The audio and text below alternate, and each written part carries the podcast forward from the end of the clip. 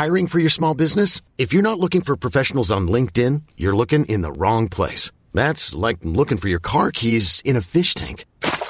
LinkedIn helps you hire professionals you can't find anywhere else, even those who aren't actively searching for a new job but might be open to the perfect role. In a given month, over 70% of LinkedIn users don't even visit other leading job sites. So start looking in the right place. With LinkedIn, you can hire professionals like a professional. Post your free job on linkedin.com slash achieve today. Ever catch yourself eating the same flavorless dinner three days in a row?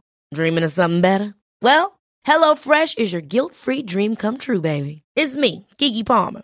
Let's wake up those taste buds with hot, juicy pecan-crusted chicken or garlic butter shrimp scampi. Mm.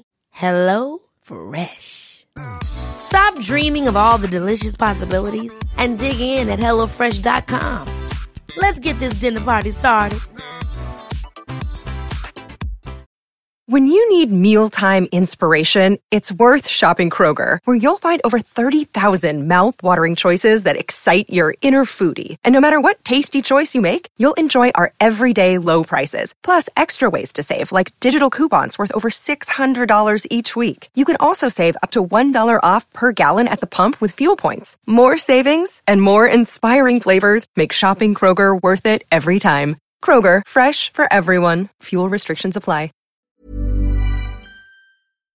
Welcome to Clash of the Titles, the podcast that sees two movies with something in common go head to head to see which one does it better on this week's episodes. In the red corner, they called it Fish Tar. They called it Kevin's Gate. Opening this week's Clash Pod is a film that even today is tarred with the brush of being a mega flop. But is it true? Does the film that once held the title of the most expensive movie ever made really deserve its laughable legacy of Kevin Costner playing a fishman in a soggy Mad Max wannabe? We'll answer that question and more because from 1995, it's Waterworld. The future. The polar ice caps have melted, and the Earth lies beneath a watery grave. Those who survived have adapted to a new world. What did you see out there in your 15 lunars? Such as? An end? An end to all this water? You're asking the wrong person. Pure dirt. So what's the word? We trading or not? And the human dream is the search for a mythical place called dry land. Sure? While in the blue corner, challenging Waterworld this week is a movie in which the lead actor is not a fish, but he can talk to them. For so long, he was the superhero who was the halibut of every joke. However, in 2018, he proved that he could really hold his own and had a whale of a time making a fortune at the box jellyfish office. Because the highest grossing DC movie in history from 2018 is Aquaman. My father was a lighthouse keeper. My mother was a queen. But life has a way of bringing people together. We could unite our worlds one day. Check it out. Arthur is talking to the fish.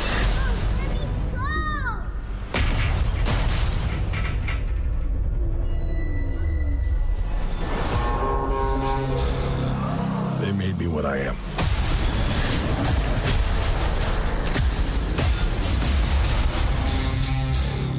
Permission to come aboard.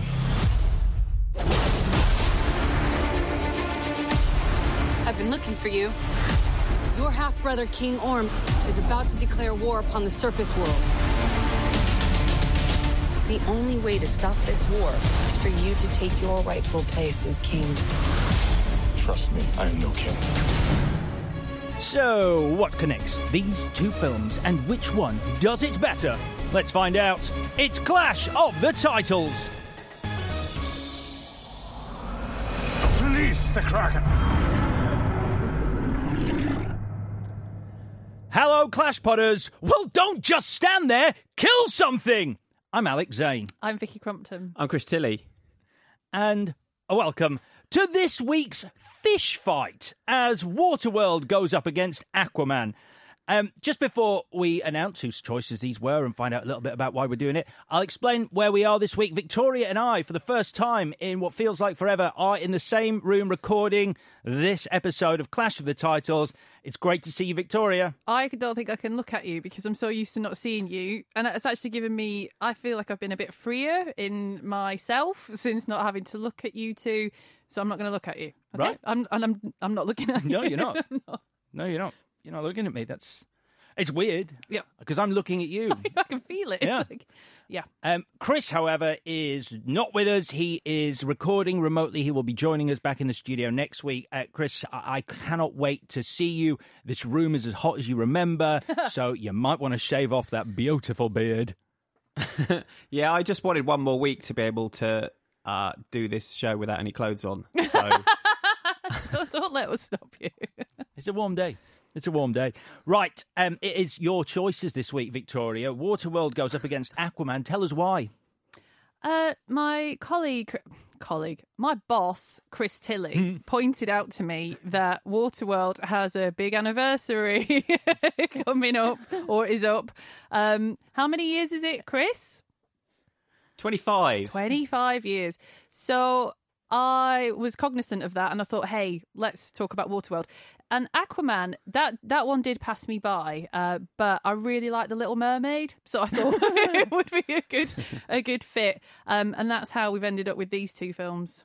All right. Well, you gave us a clue, or rather, you gave me a clue, and then I passed on the clue because you'd already gone by the time we did the clue. If you listened to last week's episode, but the clue was the Life Aquatic. Uh, Chris added to this on Twitter. If you don't follow us on Twitter, and I always say this, you should. It's at ClashPod. Uh, there's loads of extras on there. Uh, so, on Twitter, you added another clue, Chris. What was that clue? Rumblefish. Rumblefish. I like it. The suggestions washed up at ClashPod. Chris Kay and Anthony Peacock said Piranha versus the Meg. Uh, that's definitely going to be a future show. Dylan Berry and Kirsten Ellen Young go with The Shape of Water versus Splash. Another solid matchup there. While Lucy Cosmedia goes with 1964's The Incredible Mr. Limpet an animated live action comedy about a man who turns into a talking fish and helps the US Navy locate and destroy Nazi submarines, versus the 2000 Danish, German, Irish animated movie Help, I'm a Fish, about children being turned into fish. Uh, I only bring that up uh, because it's noteworthy for the tagline. You'll enjoy this, Victoria. A potion put them in the ocean. That's great, isn't it? it's really good. Only one person got the right answer, though. Congratulations to John No H. One fish supper on us, but not really. uh, Chris, though, you, you do have an actual prize this week, don't you? Yeah, I I accidentally have two copies of the Arrow Blu-ray of Waterworld, um, which is quite a good double edition. You've got the theatrical cut, you've got the Ulysses cut, which is a three-hour version of the film, which I chose not to watch for research this week because life's too short. But it also has a fantastic documentary called Maelstrom, uh, The Odyssey of Waterworld. You definitely Which is a recent um, documentary with most of the people involved looking back on exactly what went wrong. And it's kind of warts and all. So uh, that's interesting. Lots of stuff from that we'll be talking about today. But yeah, so uh, to encourage some more reviews on iTunes because we love them, if people could leave us a few a, a review, uh, we'll pick one next week and send that disc to you. Just a quick question. Do you remember when Chris tried to solicit people's age by email? Are you now trying to get people's home address? Have we got a GDPR conversation that we need to have? Uh, I also like the fact that I don't think iTunes has been a thing for quite a while now. Do you mean the podcast app, Apple Podcasts? I just want to direct people to the right place if they're going to compete for this wonderful sounding DVD. Exactly. Exactly. Exactly what Alex said. Yeah, great. Um, so uh, send Chris your address. Right, uh, the connections uh, this week. Shall we have a guess, Victoria? Yes, please. Um, Chris, have you got one? Uh, is it a half breed double bill? Yeah. Um, our hero. Uh, our hero in Waterworld is called a Mutor, and our hero in Aquaman is called a Mongrel, but they are both Yeah. considered half breeds. Mm-hmm. Okay, I got one. Heroes who like being swallowed. The humpback whale in Aquaman and Yeah. the sea eater in Waterworld. Yes. Any more, Chris? Um, I don't know. This is something maybe we could get onto as we go through the films. But are they? Are it both films about bad mothers? Oh, what's that now? Um, We we could we could get into that. I have questions about towards the end of Waterworld uh, that I would like to discuss. But so um, you're, you're going to have a go at put it out there a- now. a child's dead mother um, at the end of Waterworld. Yes. I look forward to that. Excellent. I've got one more, uh, which is uh, CGI hair. so uh, I did a lot of research on this. Uh, a lot, a lot of computer megabytes went into making Aquaman's hair flow so seductively underwater. And one of the rumours about Waterworld that was printed in Newsweek was that Kevin Costner famously wanted to spend a lot of money on CGI to make his hair thicker in that movie. Uh, he denies this. Uh, the quote uh, that he responded to the Newsweek rumour was I was so surprised that it came from Newsweek. No matter if they cite a source, it's just bullshit. And they're bullshit for printing it. Uh, Costner is reported to have shouted that at passers by on a bridge. I mean, my connection just is it just is fishmen, and I know it's not true, but it is a funny thing to say. Just fishmen. Just fishmen. Yeah. Gigi classic, uh, Gigi classic fishman double bill. Just that fishman trope. You Yeah. know the one. Yeah, yeah, love a fishman. Right, um, you gave Chris Waterworld. You gave me Aquaman. We do it chronologically, as always. So, Christopher Tilly, aka Chris Thrilly, take us on a journey. Well, before I do my intro, I was gonna r- say a disclaimer, um, claiming that there's no such thing as a bad pun. But having heard your intro, Alex, I think there might be. Bo- bo- box office jellyfish. That's- I uh, literally that is only in there because Victoria is bloody petrified of the things. I didn't. I didn't write that and go, hey. I'm so I'm so pleased. That's really thoughtful. I'm obsessed with box jellyfish. I know you are. I know you are. As far as marine life goes, prior to this episode, they have had the most mentions of all marine life on the show. They're very aggressive and very deadly. I don't know that they're aggressive. They are. Ag- mm, yeah, they might not be aggressive. I think you. Yeah, you might have to swim over one. Yeah. To piss it off. It- well, no, you don't even piss it off. It's an accidental thing. They- Mm, you say that. well, I'm not sure. I think they drift on the current, so it's completely chance. It's by chance that. Mm. and uh, then they spike you. Right. yeah. Yeah, but they're not sort of actively going, you know. You're never going to see a movie with a point of view of a box jellyfish heading upwards towards the Kittner boy. You're just not. You're just not. I don't even know what the point of view of a jellyfish would look like because they don't have eyes. Just sort of. In fact, there's a great question. After you've sent Chris your address, uh, let us know uh, how does a box jellyfish see? Uh, what do So they you're use? getting bogged down. here. Don't po- posting addresses on that podcast app. that is not what we want to be telling people to do. I didn't- Um, right, shall I do my intro? yeah, yeah, it's probably a good idea. Waterworld made waves and took cinema into uncharted waters back in 1995. The story is set in a future where the polar ice caps have floundered and Earth is almost entirely submerged underwater. Kevin Costner plays a mariner with gills and a mullet and something of a cod complex who ends up in the same place as a little girl who might hold the key to survival. But a gang from the Mad Max movies want to flex their muscles, so crab the kid and knock Fishface off his perch, the child then becoming a prawn in their game. And while the mariner is a reluctant hero at first, he searches his soul and ultimately decides to carp diem and protect the girl at all costs.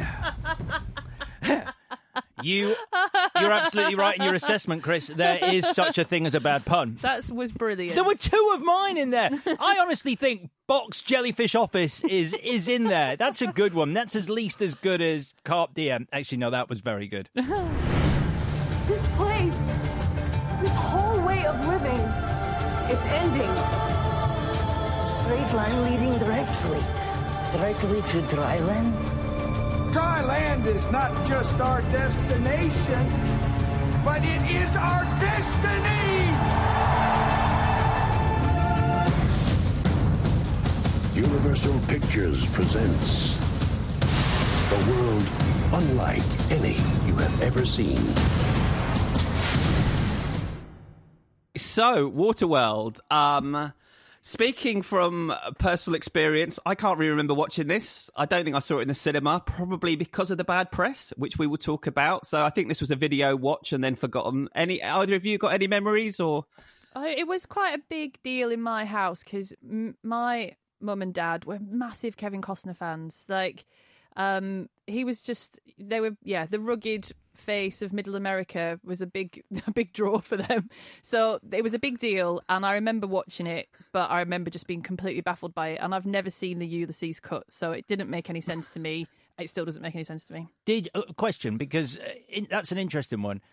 Did your parents who loved Kevin Costner Mm. Like Kevin Costner in Waterworld playing a That's- fish? That's such a good point because he's such an asshole in this film. Hmm. He's fucking awful. Yeah. But I don't remember it being commented on. And I'd forgotten about it. It's just passed me by. And then when I watched it again in the week, it's like, he's such a twat. Oh yeah, he's awful. Really awful. He's awful, which kind of goes on to uh, like my feeling about the movie because this was a bit of a big deal. I remember a lot of the press about Waterworld, and I remember that having the opposite effect of making me want to go and see it Mm. because I was like, "What is this? This going to be this car crash movie?" I remember really enjoying it. I remember thinking, "This is great," but I also found it strange that I really enjoyed it in the way I'd enjoy any action adventure movie, except that whereas with most action adventure action heroes you as like a teenage boy want to be them Yeah. At no point did i want to be kevin costner in this. Like i wanted to be indiana jones. I wanted to be john mcclane. At no point did i want to be the mariner No. because of his web feet. He's not a nice man. and that. It, for me it's the feet thing Oh, yeah, of course. Sorry. Yeah, it's all right. It's all right. I mean, both both, both of these movies, uh, there, there's a lot of feet out. um, I'll jump ahead then because on that documentary, which I'm about to talk about, Kevin Reynolds does talk talk about the character of the Mariner, and he says uh, Kevin Reynolds, obviously being the director, he says he believes the harshness of the character came from what was going on in Kevin Costner's own life because he was going through a divorce and was angry with the world, Angry with women. and it appears to be angry with women as well. Um, so on to the film then. So um, it began as a low budget, uh, high concept idea by a, a guy who'd made a couple of movies, Pete Rader. Um, and was a screenwriter, and he uh, met with a man, a producer who worked for Roger Corman, and Roger Corman was well known for making low budget exploitation movies. And this guy said, "I've got some money from South Africa. If you come up with a good Mad Max ripoff, we'll make it." And and that is because uh, Mad Max ripoffs were all the rage in the mid '80s because the set dressing could be garbage, you could dress your characters in rags, and you could shoot in barren landscapes. So it was actually quite cheap to do. Also, he uh, he's got a great name for actually being in the movie, isn't he? This is the Deacon. Uh, this is the Mariner, and this is Pete Rader. so, uh, but Rader decided I want to do it on water. And the producer said, No way, Jose. That would cost $5 million. There's no way we can do that. Uh, but Pete went away and wrote it anyway. Did you say he, Um, said no way, Jose? no, not literally. right. I'm just bringing a bit of colour to proceedings. No, it was beautiful. It, it- it added some uh, some real emotion to them. But no, hey, no way, Jose, you walking in here. That's way over the budget we talked about. You big clown, Jose. Uh, he so he went away and wrote the script anyway. Um, he said what he originally wrote had much more religious, religious and mythic dimensions to it. Um, that's what Kevin Costner read, liked, and decided he wanted to make. And so uh, the producers then decided that with Kevin that the other Kevin should direct it. So Kevin Costner and Kevin Reynolds have been discussed previously on this podcast. We did them on the Robin Hood episode. And Alex, I think it was you who talked about the fact that they, they fell out on that production. Yeah, this is a weird one, isn't it? Because they they fell out on that production, and then the producers go, "You know who we should get? Yeah. the guy he really fell out with." Um, I mean, sympathy is going to be in short supply when things start going tits up later on because they sort of knew this and they weren't speaking at this point. It's not like, yeah, there was Robin Hood, but they made up at the point that they went, "Let's get Kevin Reynolds in." They were still the Kevins weren't speaking, so they had to sit them down, didn't they? Yeah, they organised a clear the air meeting on the set of The Bodyguard, which Costner was shooting at the time. So Reynolds flew into that shoot. They had clear the air talks. Uh, decided they wanted to work to, together again. That would have been their third film because um, when they were young men, they also made Fandango, uh, one of their first films for both of those actors, uh, director and actor. So, they decided they would push ahead. David Twohy was brought on board to rewrite the script. They decided to shoot it in Hawaii. They started building sets, and they quickly realized that this was going to be a problematic shoot. Um, of course, the, the the head of MCA Sid Sheinberg should have known this because he uh, produced Jaws, which we recently talked about as well. Um, uh, and uh, I'll just do a little bit of background on the shoot, but we'll get into the problems as we go through it. But um, they had to build these huge flotillas um, with a, a makeup boat, a catering boat, a camera boat, a, a dress boat. Uh, and because they kept having to turn around to get clear horizons on all sides of, of the boat or wherever they were shooting, they got very few setups a day. The sea was moving, the boat was moving, everyone was getting seasick. They had wind and rain and big swells. Um, and so it was a bit of a mess. Sid Sheinberg visited the set, and he, the quote he gave to press was, "This has the potential to be bigger than Jaws." you Um, haven't mentioned Vicky's uh, living nightmare. If Vicky had been on that set, because um, the young actress uh, Tina Majorino, who plays Enola, the girl with the Mhm. map on her back, Mhm. uh, she was repeatedly stung by jellyfish. Was she? Yeah, not box jellyfish. We should be dead. Yeah, because they kill You you. do- yeah. They kill you because they, they actively hunt you. They seek out humans, and they they'd have seen Especially her. little girls. Yeah, she's Yeah. easy prey, Yeah. and they'd have gone straight for her using bastards. using their Bastards. that whatever you're going to write in and tell us jellyfish use to Yeah. seek out young children. Yeah. But she um she got stung so often that uh, Kevin Costner gave her the nickname Jellyfish Candy. Oh, lying? Is that true? That's ridiculous. Jellyfish Candy. I don't know if he said it like that. Hey, come over here, Jellyfish Candy. I just want that Uh, just doubles down on arsehole. He's being a little girl. He's method. Come on. He's not going to break character. He is the Marana. Uh, and uh, the only other thing I want to say, really, before we get into the film, is that the press got wind of these problems and they started writing negative stories. The producers decided that they would not allow them onto the set to cover the film, which was probably counterproductive because that just meant more negative stories were written. Uh, they started making stuff up. I think it's pretty clear from this documentary that there was a lot of made up stuff in the press, including the stuff about Costner's hair. Um, it's Mm. clearly not true if you watch the film. There's no CGI hair on his head at any point. Um, he's just got a weirdly thinning mullets going on there. Uh, but they believe that the press You wanted it like it it's to a bad fail. thing. I love it. I think his hair's great in this. I really Do like you? it. I think it's I think it's great. I think it says it says to me, you know, moves fast in water. Because there's not much of it. Exactly. Slow him down. I mean, it's I, I'm assuming it's an evolutionary thing. You know, you get the gills, you get the web feet, your hair falls out, like so you look like a dolphin, so pink dolphin. That was, I think, that if I'm right in thinking, I don't know if you've got that note, Chris. i- Originally, the character was called the pink dolphin.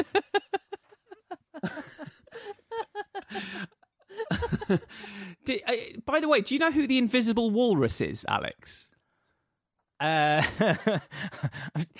I- you know, I so desperately want to, but no. Please tell me who is the Invisible Walrus. Because our shared, our shared Clash of the Titles document that I gave you access to for the millionth time yesterday, Thank uh, suddenly this fucking document. Is this the document that until about a week ago no one could edit apart from you? But it's a shared document, apparently. And you're like, no, no, I've set up the permissions. No, you haven't. Is it that one? The read-only document. yeah, that one. Yeah. The yeah, the immediately a little pink invisible walrus appeared at the top of the page with powers to edit it, and I just didn't understand what was happening, and I wondered if that was you. What? How long have you been on your own, Chris? So you're not you don't go by that name uh, anywhere. No. It's, oh, Wait, it's, uh, has an invisible walrus? I mean, this is an important question we need to answer. Has an invisible walrus got access to our uh, very private documents? I don't know. I decided I didn't really care, um, but equally, yeah, good. I just needed an answer to that question. Should we talk about the film? Uh, yeah. The only thing I'd add, uh, I'm sure you're probably going to mention it, was I, I, I like the fact that um, all a lot of the uh, to do between the two Kevins was uh, about this character of um, the Mariner, and Kevin Costner was really into this character, and he wanted to get the character right, and he, he wasn't interested in the action so much as this story of this guy and who this guy was. And he apparently took the script away. There's a disagreement Kevin Costner says, I only took the script away when there were problems with the script. Kevin Reynolds says, no, he had it ages before and started fiddling with it. But the person he had fiddling with it and on call, and I believe on set, was Joss Whedon. Joss Whedon doing immediate rewrites as and Really? when for uh, Kevin Costner personally for the character of the Mariner. You think Uh, been, yeah, uh, mo- you'd- most- you've had a few most more of- one-liners there. no, most of what Whedon wrote ended up um, the Deacon uh, said those words. Oh. Actually, well, that makes Uh, more sense. Yeah, I'll come to that stuff towards the end because I've got some direct quotes from Whedon which are pretty hardcore. But um, let's talk about the film. I'm kicking off with the first section of the film, which I'm calling Piss Party. Oh, I thought you were going to say piss Uh, limes. I've got piss limes. That's so annoying. piss limes. Piss limes. Okay. It's a, it's a piss party featuring piss limes. Uh, the, the film does that thing that I feel like we all love, where the Universal logo becomes part of the movie. so good. yeah. It's so good.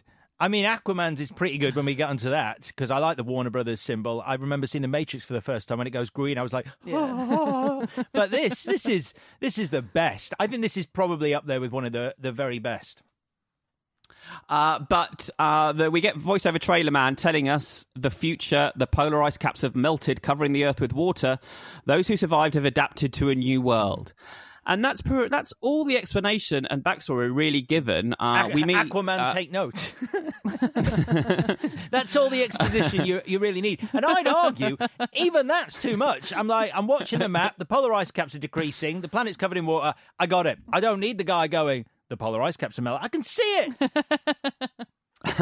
We've then got fish fash, fish face having filtration fun, um, which is this is the first scene in the movie. Is the first scene that Pete Rader uh, wrote, which is Kevin Costner taking a piss, then drinking the piss, then gargling with the piss, then spitting the piss in a pot plant, which is a bold way to introduce your hero, but one that I like. Yeah, two different versions though, aren't there, of that exact scene because of just how bold it was. On one version, you actually see the stream of pee going into the plastic cup, which is the version I watched, uh, which was on Amazon. But there is another version where they removed the p because it was considered too much. So he just stood there. It's ju- I think you just sort of you're assuming that he's just finished and zipping up, Oh. and the the liquid is already. Just getting a breeze going, I suppose. Well, I mean, you're at sea a lot, and you're on your own. You're completely on your own. Chris is I on his think, own right but now, I think he? what that.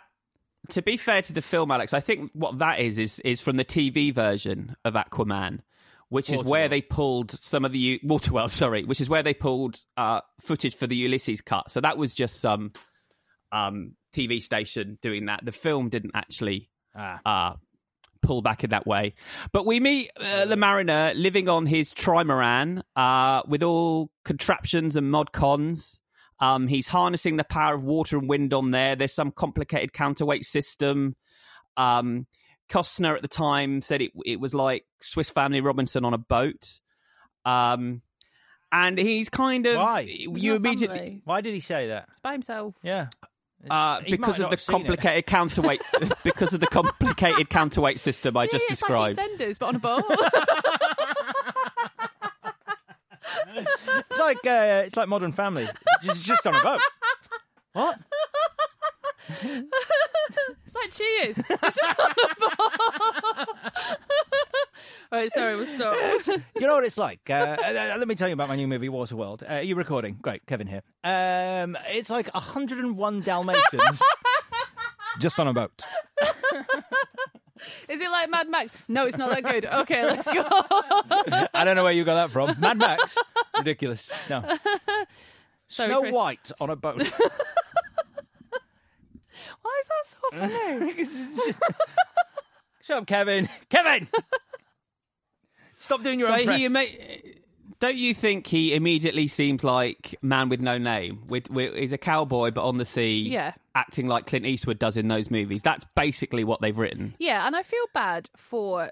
Uh, a, I- don't like what this character gets up to, and I don't like the fact that he is he's a, he's not very nice, especially to Jeanne Tripplehorn and the girl. But then because they don't get much in the way of character, it's really unbalanced. But I understand the man with no name trope, and I understand that he's a loner and he would find emotional connection difficult. But he, it's, and this is not, this is my blind spot, but it's because it's Kevin Costner, and I want him to be nice, and I want him to be a hero and save people. And I understand he wanted to go against type, but it's really difficult when he's that nasty to just accept it. If it was Tom Hardy, you'd be you'd be there. Yes. I don't know. I don't know. Anyone could pull it off. I really don't. I just. I don't. I don't think. I think. I think it's too far one way. I do agree with you. I, he, he's a real struggle uh, as a character for me because he's not. He's a grouch, but he's not really funny with it. And I think the bits where he is funny with it are the best bits. Like where it's almost. It's almost comical how nasty he is. Like when he throws um, the little girl into the sea. Because she can't swim. Yeah. Yeah. That's great because it's like, wow, it's so far. But the most most of the time, he's just a bit of a grumbler, a bit of a like, like uh, Yeah. shut. A really angry pimp. get off my crayons. yeah. What have you got crayons? anyway. I don't know if maybe we need to learn a bit more about his history or the mythology of his character as the film goes on to appreciate where he comes from a bit more. Yeah. Uh, you know, the, the the film makes the decision not to give us any of that, and I think that could have helped it. Or, or maybe it's just Costner isn't good in this type of situation, whereas maybe if you compared it to Man on Fire and Denzel Washington, he's Hmm. he's better at this kind of character. It's, isn't it? I, I think it's also because you walk into this going, cool, like a high seas, post apocalyptic action adventure movie. And at times, he just feels like he's in a different film, like he's in a, a, a, a, a much smaller, more introspective character study of this man, Mm. which also has Dennis Hopper. yeah. Uh, and then we're going to get into section two, which I like to call the atoll, uh, which is the centerpiece of the movie, and it comes pretty soon in the runtime, about 20 minutes in, I would say, of a two and a half hour film. Um, but this is a gated outpost on the water, a floating community um, that they spent a lot of the budget on. It had the circumference of a football field. They used millions, a million tons of steel to build it. Um, and they moved it around like a boat. They were actually worried it would sink when they were shooting. It took 300 workers to build it, three months. And on the first day, they shot this scene where um, the trimaran enters the atoll and the cables broke. They couldn't tow the boat. They had to reset it, which took the whole day. And that was the first sign there was trouble that that that this shoot was going to be problematic It's constantly. money well spent, though. That that the atoll is brilliant. Like as a set, that shot from above when the smokers arrive and are encircling Hmm. it, like the the whole thing. It was uh, honestly, it's it's it actually is. It's a oh, oh, a word that's overused, but it's epic in scale and in every way. It's perfect. I love that atoll. I want an atoll. Uh, and so um, the Mariners there to trade soil because soil is now pure dirt has become extremely valuable. Um, uh, we learn that there's a child on the atoll who's got a tattoo on her back that might lead the way to dry land. Yeah, but we also learn And about then- the Organo pit, um, which uh, is what that pit that they recycle their dead in is called. And it's little touches like that that make this really good. Like you, it's a functioning society that Yeah. has to recycle dead bodies. So some thought has gone into this world building exercise. Yeah. Uh, uh, Mariner becomes imprisoned there um, because they realise he's a mutant. and then, as No, Alex said, well, they they they they, they want to kill him because he won't have sex with a girl. That's pretty Oh, much yeah. how it works out. It's uh, a strange one. Have sex with her. I won't. Kill him. That's what happens. Yeah, for for for for a summer blockbuster, there's a lot of women's bodies being traded in in this film. Um, It's the future, which Chris. doesn't really sit It's right. the past. It's both. Time is cyclical. So, as Alex says, the smokers, who are the villains of the piece, um, led by the deacon, played by Dennis Hopper, they attack. Uh, we got bald Hopper smoking a cigarette atop his throne with some flag boys either side, which is straight out of Mad Max. Um, and it's an interesting time for Dennis Hopper as well. He's just come off Speed and Super Mario Brothers, so this is his third um, over the top villain in a row. And I think his shtick's getting old a little bit by this point. I don't know what you guys think. I think he could have been given. I know he gets some good lines later on, but the first line, unless I've got this wrong, the very first line that comes out of his mouth when the smokers are taking the atoll is he says, "We'll have this atoll in no time," which to me sounds like admin. It's not like the cool line that you should give that man. He's got another good line. He's got uh, "Bring me the keys to the city," Yeah, which is kind of good. But I'd argue that, and I didn't notice it the first time I watched this, or indeed the second time. This is the third time I've watched Waterworld, and there is a really good bit of dialogue that gets drowned out by the gunfire. Right. So you remember when there's the gun barge, and it's got the guy who looks like a pig. Yep.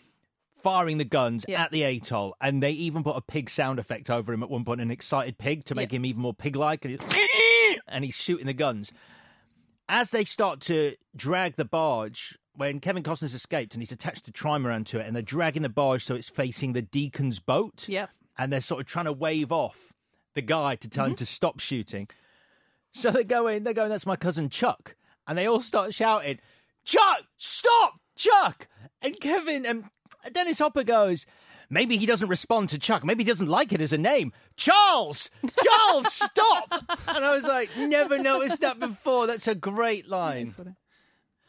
But are we are we veering into what I talked about on the Commando episode? That when I, I said I'd interviewed Steven de Souza and we were talking about Hudson Hawk on that interview, but it was we, he was talking about the fact that you shouldn't make your villains too funny and no longer be- to the point that they no longer become a threat. That's a good. And I point, feel yeah. that this I feel like this goes into that area where he's just not a very frightening uh, villain because he's he's he's a bit silly. So I thought that, and then I thought, but without him, because Costner's so dour, you'd be looking at quite uh, a, a sort of oppressive movie. And I think, eh, you know, it, it, it has to do that balancing act because you're right. He's not Yeah. threatening at all, but also without him, like being so like upbeat and like, "Hey, here I am, the deacon." Then you'd have like a very one note kind of like, "Oh, this is dark," and Kevin's in a mood, and this guy's like scary. So you don't have the light. No, agreed. It, it does bring levity to proceedings. But then we have this spectacular battle. Uh, they fire on the outpost. Um, there are jet skiers submerged underwater, which was a crazy dangerous stunt they had to do. Those guys were really down there uh, with scuba gear and then popping up to, to fly towards the uh, the atoll. There's Um, a plane it- dragging water skiers. It's brilliant. an actual plane, like an actual water skiers. Are we? We? We? I mean, you know, we got Aquaman coming on Thursday.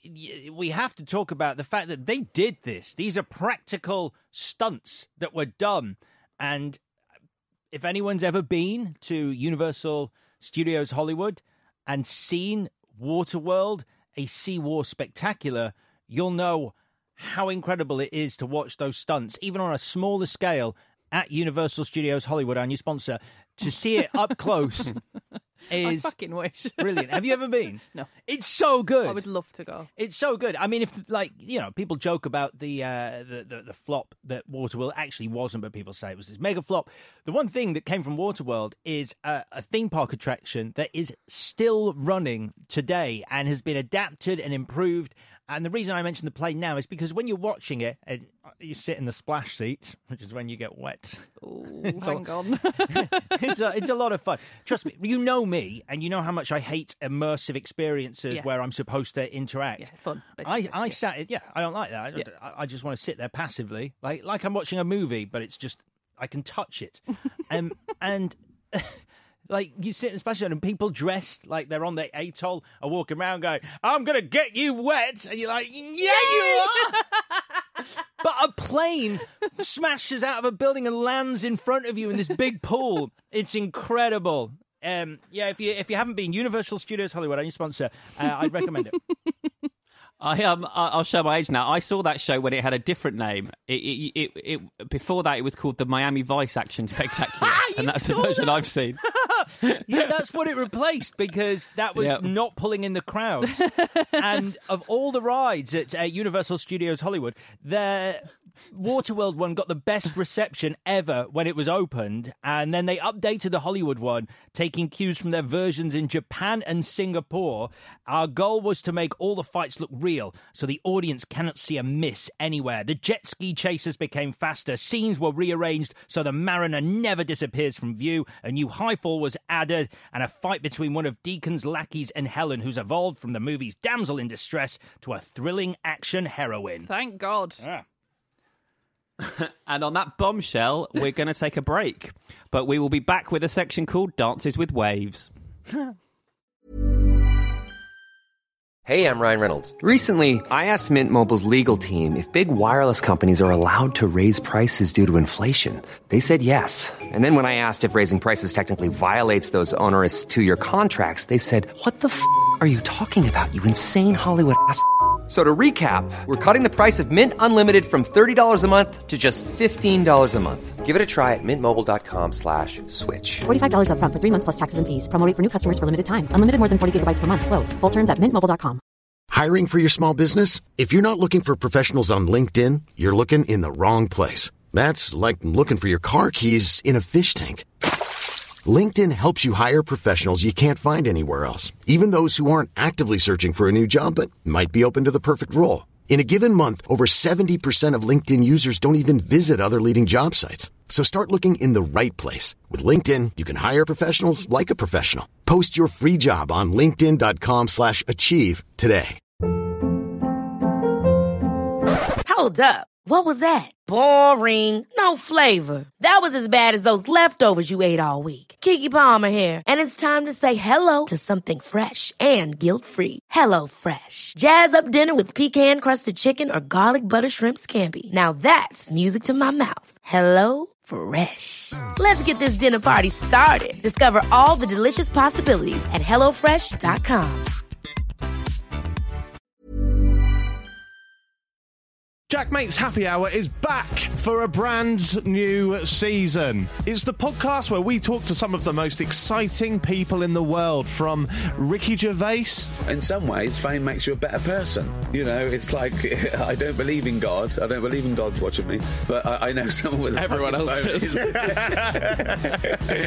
to undercover police officers. Can you see the fading scar there, gentlemen? Yeah. Yes. Yeah. Yeah. That's where I was stabbed in the neck by a drug dealer once. Or we just talk about whatever's making us laugh right now. when you think back to school kid banter, like it's well funny because of how immature it is. We had this teacher called Mr. McGibbon, and he had this big cushion that he was teaching us how to rugby tackle on. He just ran up to it, rugby tackled it, but landed on top of it, and one of the kids shouted, "It's not your wife, sir." that is funny. Listen to Jack Mate's Happy Hour on Apple Podcasts, Spotify, or wherever you get your pods. Jack Mate's Happy Hour is a Stakhanov production. And we're back. Uh, so, as I said, Dance with Waves, we're going to talk about now. So, this is kind of the middle section of the movie where it's Mariner and Helen and the little girl who's called Enola um, sailing around, getting to know each other. Getting to know each other. Hang on, hang on.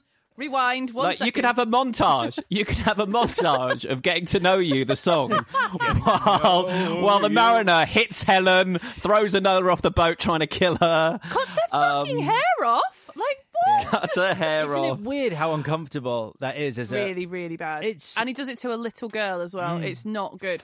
But Yeah. the the whole this this thread, if it is even that, has a payoff. But neither of this is good. So when they initially are on the boat, he, I thought he's joking. He's like, "I'm going to kill the child," and sh and initially I was like, "Of course you're not going to do that because there's a little girl." And so then Jean Triplett was like, "Oh shit!" And then she's like, "Go below," and it's like, "Oh, here we go." And he lets her strip. He cops a feel and then goes, "No, you're all right."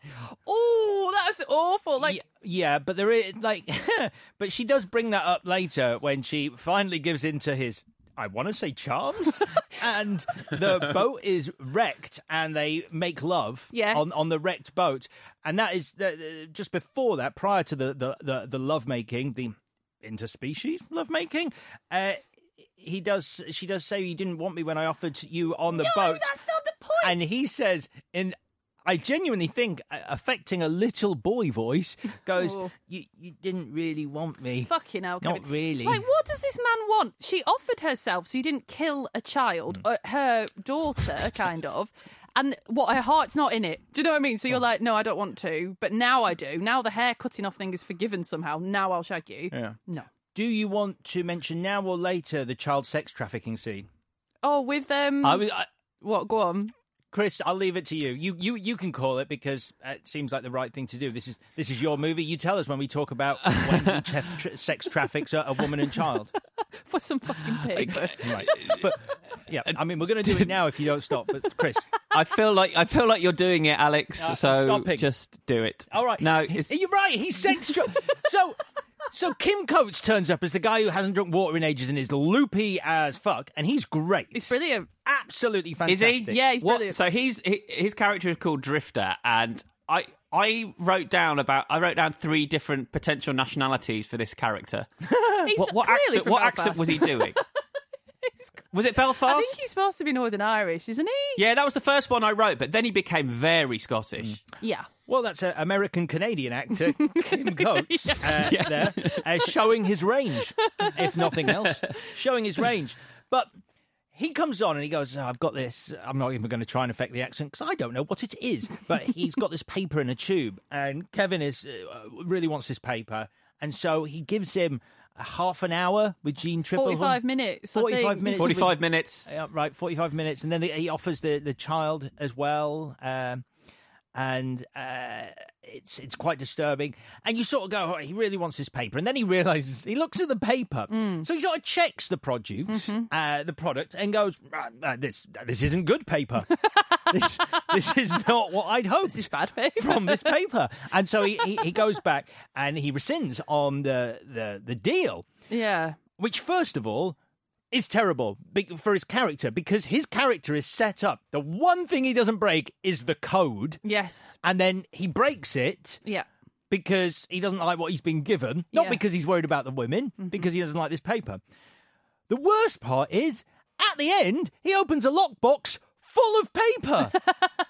Like when he's pulling out the National Geographics, he's got an excess of paper. I thought this was the first paper he'd seen, and you could kind of forgive it. He's got too much paper. This is all wrong. Yeah, it's wrong. It doesn't, from any point of view, and maybe something was cut, but it can't work as a scene because who's the hero in that scene? So when he walks into Kim Coates' boat and he's about to uh, shag Helen, he's like, I changed my mind. It's like, oh, do you want a fucking medal, big man? Like, oh, you've changed your mind, so you're the hero. But of course you're not because you just offered her up for a bit of paper. So who's the, and I think the only reason they make, oh, well, maybe not, but one of the reasons maybe to make Kim Coates initially say he says I want 45 minutes with the wee one Hmm. is if you paint him as a pedo then in the battle of who's the most of a shit in this scene Kim Coates nudges it because he's a pedo. Right. but Kevin Costner just like sold his women You just feel that there needed that whole scene needed to be played differently, whereby because Kevin keeps hmm. banging on about resin in that scene. what even is resin Exactly. It hasn't been mentioned enough beforehand. So he's like, Have you got any resin? It's like, No one has any resin. It's like,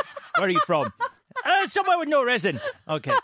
And there's no. Re- uh, what you needed to do was him to use Jeanne Tripplehorn as a distraction so he could nip onto his boat and find his bloody resin Yeah. and then pop back and then come back in just as the guy was about to do it and go, if, yeah. make some joke about coming quickly back or something. Whatever it is, a, a little one line, and then whoa, it was all a plan that he had, Yeah, but it wasn't but it's a not plan. a plan. He just didn't like his paper. Uh, he then um, there's a nice reversal, I think, where you think the drifter's killed the mariner, but really the mariner's killed the drifter. But then I think they spoil it by two minutes later having the same reversal where you think a sea monster has killed the mariner and then the mariner's killed the sea monster. So yeah uh, don't do that twice. That was a the the one the one big bit of CG in this film was that sea monster. Um, that was something that Reynolds begged the studio for additional money to do. He said they didn't give him enough money, and he's not happy with how it looks. But I think it looks fine. It's only for a split second. That was the one scene that I remembered um, pressing play, like distinctly remembered from the first time I watched this movie Hmm. was um, the Sea Eater scene because I think it's great. Yeah. And then uh, before we go into the next section, we finally got uh, a proper bit of bonding between Enola and the Mariner when they go swimming for what seems like half an hour in slow motion. Oh, yeah, Um, but- to, to show him bonding with her. And that is supposedly when he's supposed to have the CG hair. I rewatched the scene this morning. It's all his own hair. I mean, we've got CG. We're going to talk about an Aquaman. It's hard to do CG on heads and faces. Yeah. And this was 25 years ago. It's not CG on his head. So that was that's just a lie. Yeah, there's the bit where Jeanne Tripplehorn wakes up and sees them in Mm. the sea, and she goes, "What about the monsters? Because we've just had the monster, which is a really effective Yeah. scene, and paints the sea as potentially a deadly place full of monsters that might eat you." And she goes, "What about the monsters?" And he goes, "Don't worry, they're all asleep now." Which for me really undermined the threat of these monsters because you just imagine these things sort of curled up on the bottom of the ocean going, "Mm, not now. We sleep at this point. Uh, and then we're into the next section. This is a brief section I'm calling The Truth, uh, which is where we get a sequence where the mariner takes Helen down to the bottom of the ocean uh, for the big twist. Uh, our cities are submerged, which is a huge reveal for her, but not a huge reveal for us, the audience, because we know this.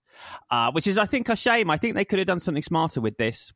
I don't know whether they should have gone the the the Planet of the Apes route, where you know you're made to think Waterworld is a, is an alien planet until this scene happens, and then we realise that it was it was us. Yeah.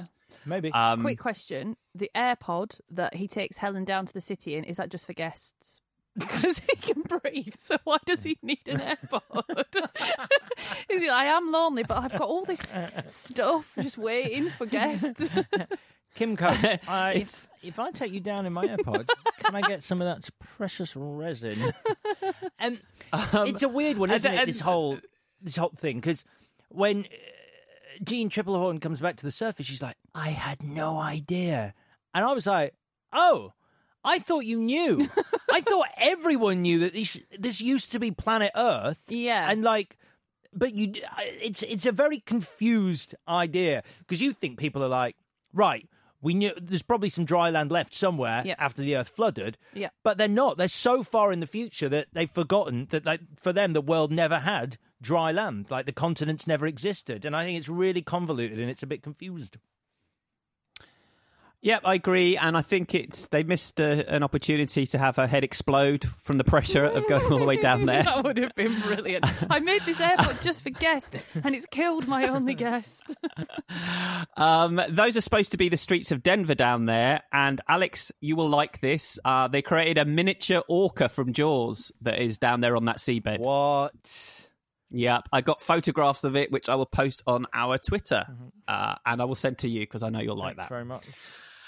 Uh, and then we are into the climax because Enola gets kidnapped. Uh, the deacon has her, and it's down to uh, the mariner to rescue her. So these scenes where the deacon's with Enola offering her cigarettes and coloured pens, and then they're basically threatening to cut off her back.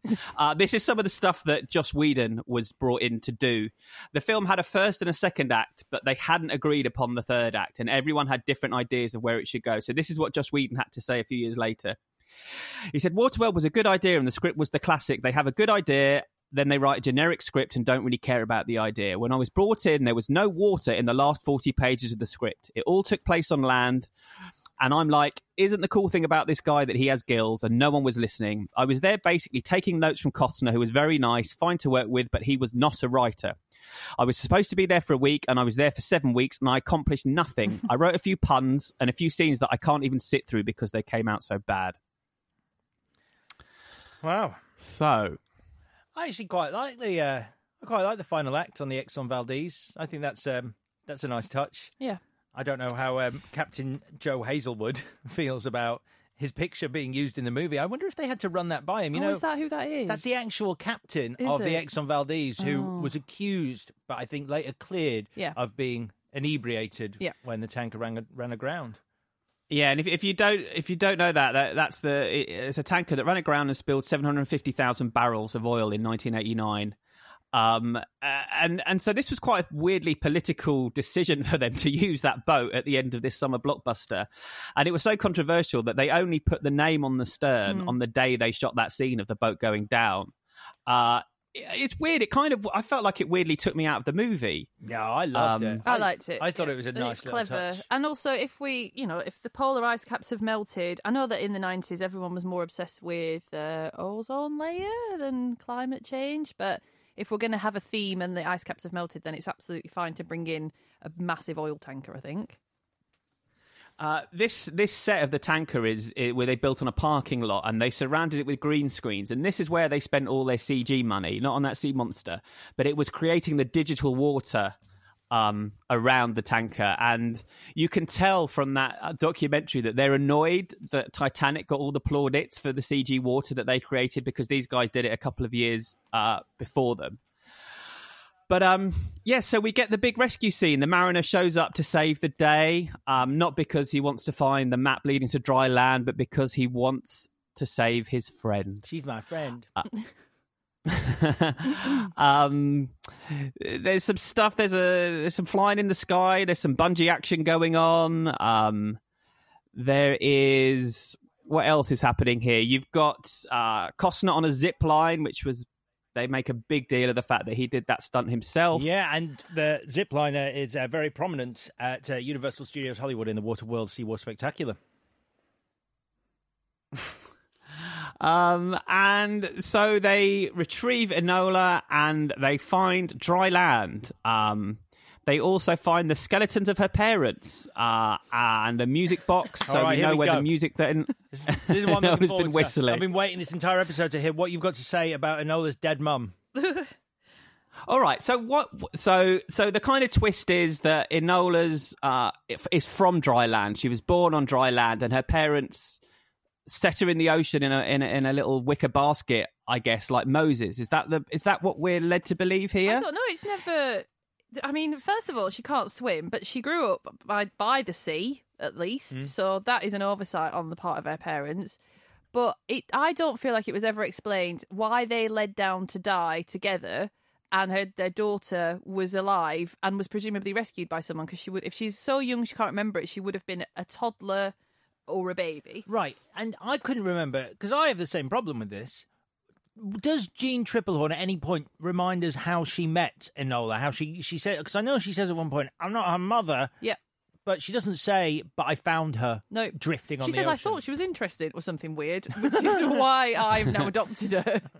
Yeah, I guess my question was, what did they die of? Because I doubt it was old age. If they because of had her age, right. ten years pre, if they had her ten years previous, they're Yeah. not going to be that old. It's just I don't know. This this needs more explanation. Yeah. Um, if they died of starvation, why didn't they eat those horses? Haven't they got fish Why didn't they everywhere? eat her? Um, and then we get Come the on, Shane Enola. ending. Enola, you know, go below. come over here, Nola. Grab her. Uh, and then we get the Shane ending um, because the, the the the hero of few words uh, decides he's got land sickness, he can't stay, um, and he has to leave them to go back out on the ocean. Uh, it's quite sweet, I think, but equally, I've seen that ending before in the film Shane, and it was done better. And weirdly, have you seen the deleted scene from uh, this finale, this climax? I have. I actually Uh, prefer it. Yes, it's fantastic. Do you want to do you want to describe it, Alex? This is the one where the meeting between Jeanne Tripplehorn and the mariner on the beach is much longer, and she gives him a gift, and she gives him the gift of the name Ulysses, which actually it sounds like um, all right, but it's really nice, and they sort of part on much nicer terms. And he says to her, "If I find any more of your kind while I'm back at sea, I'm going to send them this way. I'm going to send them back to dry land." And then he sails off, and Enola and him go to the top of that mountain and watch him sail off into the distance. And the wonderful bit is that they see on the ground a plaque which says they are at the summit of Mount Everest. Yes, miles is away from. Denver. Yeah. Here I in this spot in 1953, Hillary and Norgay first set foot on the summit of Mount Everest. So Kevin Reynolds, this is what he directed. This is what he thought was in the film. um, he said he said this was our Planet of the Apes moment, and he said, "I've, I've to this day I've got no idea why they took that out, and nor do I." It's a really, really weird decision. I guess because there's a lot going on in that moment, and it does interrupt. Because I watched the film, and then I watched the the the, the scene with the um, plaque reveal, and it does. It changes the beat somewhat because you've got this them looking longingly as the mariner heads back out to sea, and that very sort of calm like ending. And then in the middle of that, they sort of go, "What's that on the ground?" Oh, flipping it! There's a plaque there. Oh, look at that! And it does interrupt the Mariner's payoff. And as I said earlier, Kevin was a big fan of the Mariner, so I think he probably went, "No, no, no, no, no, no, no, no." Uh, Everest is a big mountain. That is going to detract from my moment. It's the biggest. Um, so uh, that is the end of the film. I just want to talk a bit about the fallout from the film. Um, s- certainly, there were some issues with how it was marketed. Um, they released a teaser trailer when they didn't have much footage, which got bad press. Um, and the reason they wanted to release it is because they wanted it to be attached to the movie Street Fighter. They had such high expectations for that. End of the show. um, but yeah, there was a problem in the edit for this film. So um, Kevin Reynolds' first edit was darker than they were expecting. The Mariner was more introspective, if you can believe that, and less of a hero. Um, and during this post production process, um, they decided that they weren't going to screen Reynolds' cut for test audiences, which he was contractually obliged to get. And they started letting Kevin Costner edit his own version of the film. And at that point, Kevin Reynolds walked. Uh, Costner then spoke to Premiere Magazine on the eve of the release and said um, that the whole production made a huge mistake judging Kevin Reynolds' character. Um, he said they were not friends. He said they had been friendly, but they were never friends.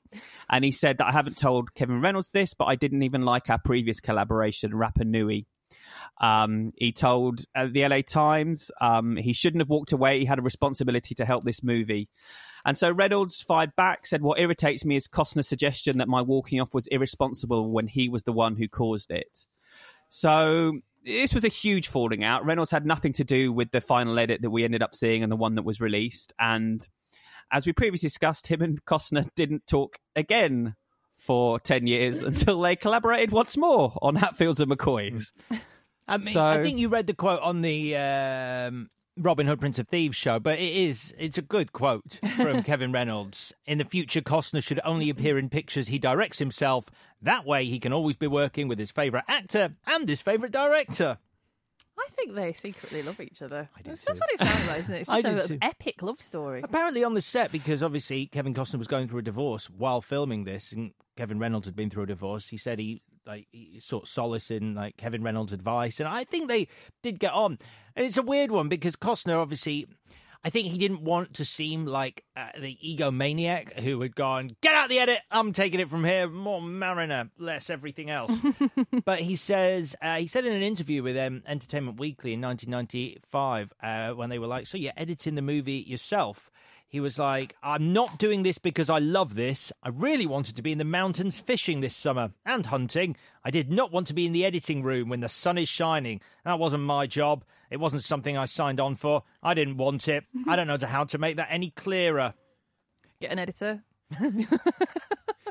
But I guess there's an aspect of seeing this as kind of an ego trip for Costner, where he's cast himself as the savior of mankind and then took over in the edit bay.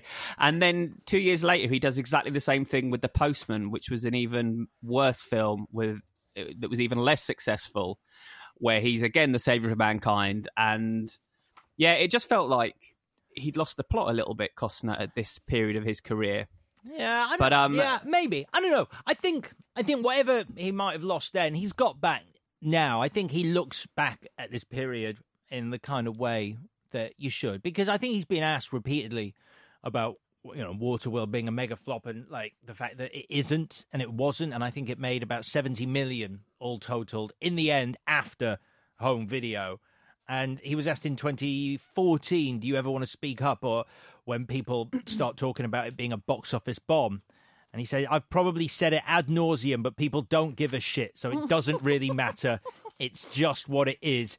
It stands up as a really exotic, cool movie. I mean, it was flawed for sure, but overall, it's very inventive and cool. It's pretty robust. And should we leave it on that? I think that's a good place to end the Waterworld discussion.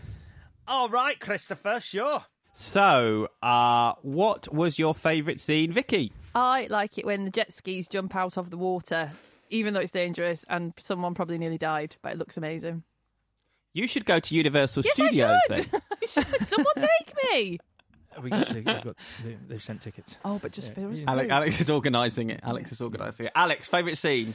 Uh, all right, so um, I got two. Um, and screw you. I love the sea eater scene, the bit with the big giant creature, because I love it when a movie throws in something which is quite a big moment and could almost be a much bigger plot point in a different movie and just introduces it and gets rid of it in a heartbeat, like throws it away. You know, I, it, it made me think of the bit in Blade Runner 2049 when Ryan Gosling's flying and then they use a kite. These like rebels use a kite to electrify his car and bring it down. And it's such an, like, uh, the ingenuity, uh, ingenuity in, in the way they've done that, and then it's just gone. It's like it's like this that whole scene is like, all right, moving on, got other things to do. So I love that, um, and I like I like the sea eater. Basically, I like sharks, and it's the bit closest thing to a fucking shark in this movie. So I'm a bit upset that there aren't more sea monsters.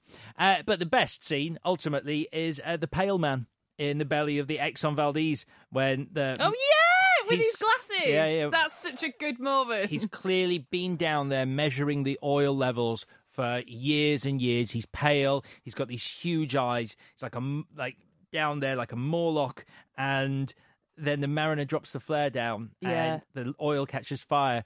And the last thing you see him s- like it's, he gets the best payoff in the movie. Yeah. is where he goes, "Oh, thank God." yeah, he's relieved. It's brilliant. Uh, I am going for that sequence where we see the Earth, potentially Denver, potentially not underwater. Um, I think it's I think it's really visually impressive and quite chilling, um, like Planet of the Apes ending. But yeah, they didn't quite nail it. But I just think that looks great um, as a visual. Uh, MVW, most valuable, whatever. Alex, coming to you for this one. Uh, I got two again. Screw you. Uh, Dennis Hopper is uh, number one. Um, I, I do think he brings something to the movie. If not threats, then a hell of a lot of fun. And I'm quoting here. He's like a turd that won't flush. He's a wily one, that ichthy demon. Brilliant. if I ever see him again, I'm going to cut open his head and eat his brain. Eh, it's all right. Let's have an intelligent conversation here. I'll talk and you listen. Good, solid. uh, and my favourite, look, it's the gentleman guppy. so Dennis Hopper is one, but genuinely, my favourite thing is Kevin Costner's trimaran. Uh, I love the boats. I like the fact it's like the TARDIS uh, on the outside, tiny, uh, not that big. Inside, there's a drawing room. It's got its crayons out. uh, I think it looks cool at the start where it does all the stuff and the sails come up. I, it upsets me at the end that the boat he builds on dry land to set back out to sea is shit compared to his trimaran. But this led me on to like something that I I really wanted to see more of. I really wanted because he's this loner. I wanted him to have more of a relationship with his boat, like that kind of man and machine relationship, like a like a cowboy and his horse, like a man and horse. But he's like that with his boat. I wanted scenes where he was like patting her hull and going, "We'll get through this. You're gonna hold together for me, aren't you, baby?" Or like be- better things like that. Because I think if we'd had that, the the movie misses a brilliant emotional beat, which is that when the boat is destroyed by the smokers, like he's heartbroken at this non-living thing just being uh, destroyed, and like you, I'd, I think I'd have cried if he'd hold, held, held up a bit of broken hull and looked wistfully at it. If we'd had that relationship between him and the boat, so I really wish there'd been that. And then he could have turned that bit into a bit of jewellery and then just carried it around with him forever. Or Yeah. married Jeanne Tripplehorn. and then sold her into sex slavery. But to who? Because there's no one left. But maybe you just put her on the top of Mount Everest naked, like as an attraction to other passing mariners or humans. I like- hope I hope you're listening, uh, Universal Studios Hollywood. We're an ideas idea. factory here. That's what you get now. You're I our will swap sponsor. that idea for tickets. I'm just going to say it now. Waterworld's done its time. How about a naked woman on a mountain? It's the prologue to Waterlo- Waterworld 2. It fucking would be. Vicky, uh, MVW. Uh, Kim Coates as the paedophile. no, honestly, just, it's a shot in the arm at that point. He's nuts. The way he moves, like um, like a paedophile bird sort of thing. Uh, I love his hair. I love his eyes. I love his tan. I love his accent. Um, I don't like the fact that he As a paedophile. is a paedophile. But uh, he's just on another level, and he he- he puts a bit of life into it at a much needed point. Okay, I am going for Tina Majorino as Enola, and I don't know why. I just there's something about her performance She's really I think good. is really Yeah. is really adorable. Um, Jellyfish candy. and it kind of blew my mind to realise that she was in Napoleon Dynamite, and she's gone off to, gone on to have this really great uh, film and TV career. Because I hadn't really clocked her again, but yeah, I think I think she's kind of the beating heart of this film, and I wish that I bought into the the friendship between her and the Mariner a bit more because I would have been more invested in that finale if I had been. Um, but I wasn't, so I wasn't. you weren't. Right, uh, Vicky, what would you change? Um, if any? uh, sure, you should edit it down from three hours, but do that, but make it make sense and make Kevin Costner less of a twat. Hmm. That's it. Succinct. I, I, I honestly, I mean, I didn't watch the Ulysses version, but it's because I read up on it, and I don't know if it actually makes the film make more sense. I, but from what people who've reviewed it say, it's just a lot more character stuff. Okay. Um, So shoot some footage that Yeah. makes it make sense. Mhm. Put that in the Mm. final edit. There's a good deleted scene You on YouTube of um, the deacon when he comes aboard the um, atoll and uh, he starts uh, preaching to everyone, which is about evolution and you know he's anti the idea of there being a mutant, so he's got a double reason to dislike the mariner. Okay, yeah, it's quite good. It's on on YouTube. uh, Alex, what would you change if anything? Uh, probably lose the sex trafficking scene. Just, it's, I sort of like I, I- everyone I was watching it with sort of went, mm, bit weird, isn't it? so, yeah, that. Um, and I'd put back in, fucking hell, we're on Mount Everest. Those two moments. Also, I'd like a bit more Jack Black. Yes, good point. Yeah. Um, for me, I'd like it if the end, rather than discovering that mountaintop, they found a food court filled with people eating McDonald's and pizza and KFC. What's flooded? The, the we've been here. What are you wearing? Yeah, we're going to uh we're gonna go uh, see Waterworld. what? This is so fucking meta. We're going to Universal Studios next.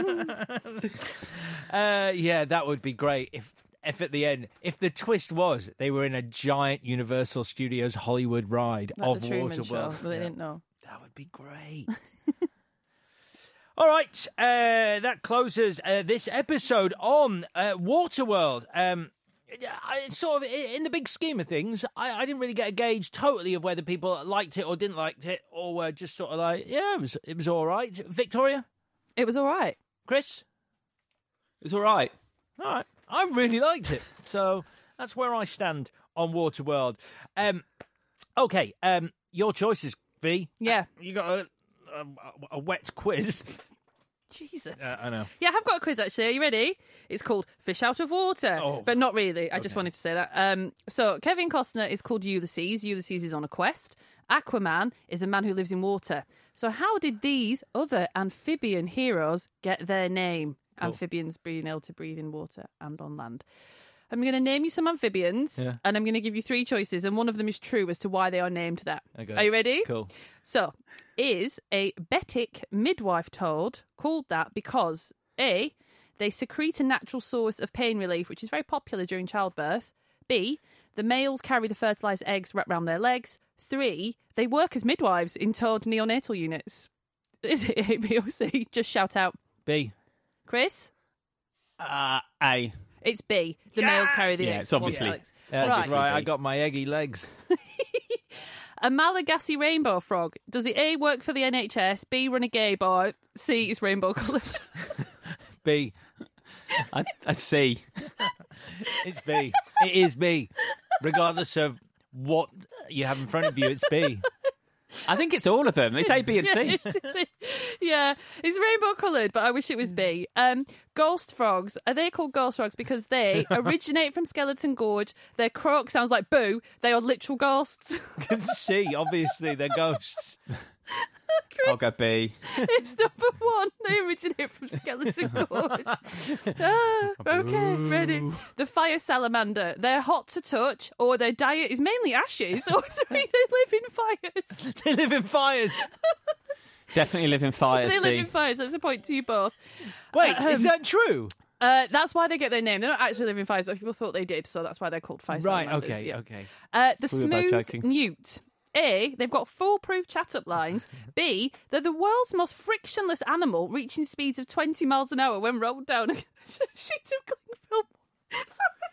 They reach speeds of 20 miles an hour if they're rolled down a sheet of cling film. Or a window. or a window. they're just very smooth. They're just smooth to the touch. Is it A, B, or C? I'm going to C. say, I mean, I'm going to say, uh, it was A, the chat lines. Yeah, A. I've actually got no idea. I did about 10 minutes of research. No one knows. Last question Which one of these is made up? A demonic poison frog, a hellbender, or a bleeding toad? A hellbender. Chris? Yeah, it got to be got to be the bender. It's a trick question. They're all real. She done one on us, Chris. there you go. That's your quiz. You love that. I did. I'm sorry. I know how boring it is when I make myself laugh, and I do try to not just do that, but it, I can't help it. Oh, um, uh, I just realised that uh, I, I, in, in that quiz I've really sort of got the juices going. I forgot that uh, Kevin uh, Kevin Costner's uh, gills. Uh, had to be uh, changed uh, in the underwater sequence because originally uh, they, it was printed in columns uh, in tabloid newspapers in America that they look like vaginas. They look exactly like vaginas. To be Mm. fair, that's what I thought. Yeah. They still do though. So did they get changed or not? No, Because- they, they're not meant to look as much. I mean, if you'd seen them before, you'd have been like, "What's this plot twist?" Like, you can give birth through amazing. yeah, Cronenberg. Yeah, get those eggs wrapped around your legs, Kevin, and come over here. Uh, great stuff. That is now officially the end of Waterworld. Um, uh, we are obviously doing Aquaman on Thursday, uh, but just before I go, uh, here's my clue for next week's, uh, an early clue for next week's movies on Clash of the Titles. The clue is eats. No, it's not. It's east. Got the S and the T in the wrong place. Idiot. Thank you. East meets West meets the 80s. And your clue for next week. East meets West meets the 80s. Okay. Great stuff. Uh, that's the end of the episode. Uh, thank you very much for listening. Um, if you do want to get in touch, we are on Twitter at ClashPod. Please do take the time to rate our reviewers and subscribe on Apple, Spotify, or wherever you get your podcasts. It's massively appreciated. Back on Thursday with Aquaman. Bye bye.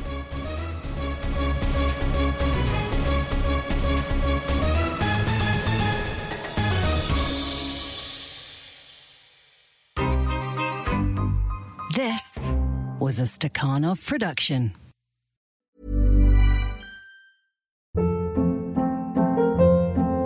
Hold up. What was that? Boring. No flavor. That was as bad as those leftovers you ate all week. Keke Palmer here, and it's time to say hello to something fresh and guilt-free. Hello Fresh. Jazz up dinner with pecan-crusted chicken or garlic butter shrimp scampi. Now that's music to my mouth. Hello Fresh. Let's get this dinner party started. Discover all the delicious possibilities at hellofresh.com.